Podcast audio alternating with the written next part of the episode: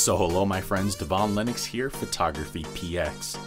In today's video we will cover the main highlight features and do an overview of Nikon's D750.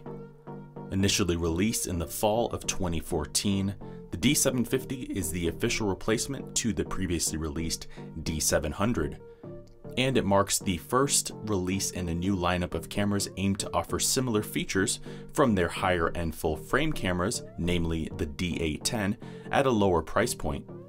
And it's also a camera Nikon aims at photographers looking for an upgrade over entry level bodies to their first professional level one. It features a 24.3 megapixel CMOS sensor and the EXPEED 4 image processor, which combine to deliver exceptional resolving ability and dynamic range. It also provides continuous shooting speeds of up to 6.5 frames per second and a 12 shot buffer. On the video front, it shoots 1080p full HD video up to 60 frames per second with a comparable quality to the D810. The EXPEED 4 processor delivers strong low light performance as well. It has a native ISO range from ISO 100 to 12800, further expandable to 51200, and it can easily provide usable images and videos up to ISO 6400. For displays, it features a 3.2 inch tilting TFT LCD, which provides excellent viewing angles and added versatility for low angle or high angle shooting. It also features an optical viewfinder with 100% coverage of the imaging area and a sizable 0.7 times magnification. For focus, it features a 51 point focusing system where 15 of these points are cross type compatible, a similar configuration to the D700. The system delivers performance, however, that closely matches the flagship D5.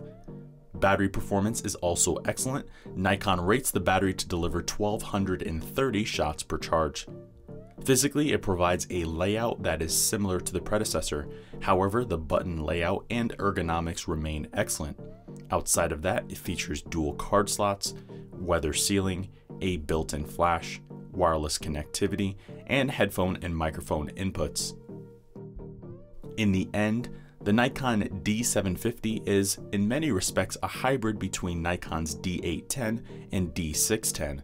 It obtains the compelling feature set from the D810, most notably its image quality, ISO performance, and dynamic range, at the friendlier price tag of the D610. And for this reason, it makes an excellent choice for those looking to upgrade from an entry level camera, be it APS-C or full frame, to their first full frame professional level body.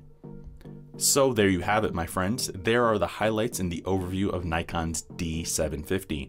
For more information on the D750 and other Nikon cameras, check out our website, photographypx.com. Go to our camera reviews page, then to the Nikon section, and there you will see a full detailed written review, as well as other reviews of cameras that may be of interest to you. I've been your host, Devon Lennox. We will see you in the next video. Thank you for watching today's video. I hope you found the contents of today's video insightful and it added value to you. If you're new here, please consider subscribing if you haven't done so already. Also, leave us a like and a comment in the description down below. Let us know if we overlooked something or we missed something that we covered in today's video. I've been your host, Devon Lennox, photography.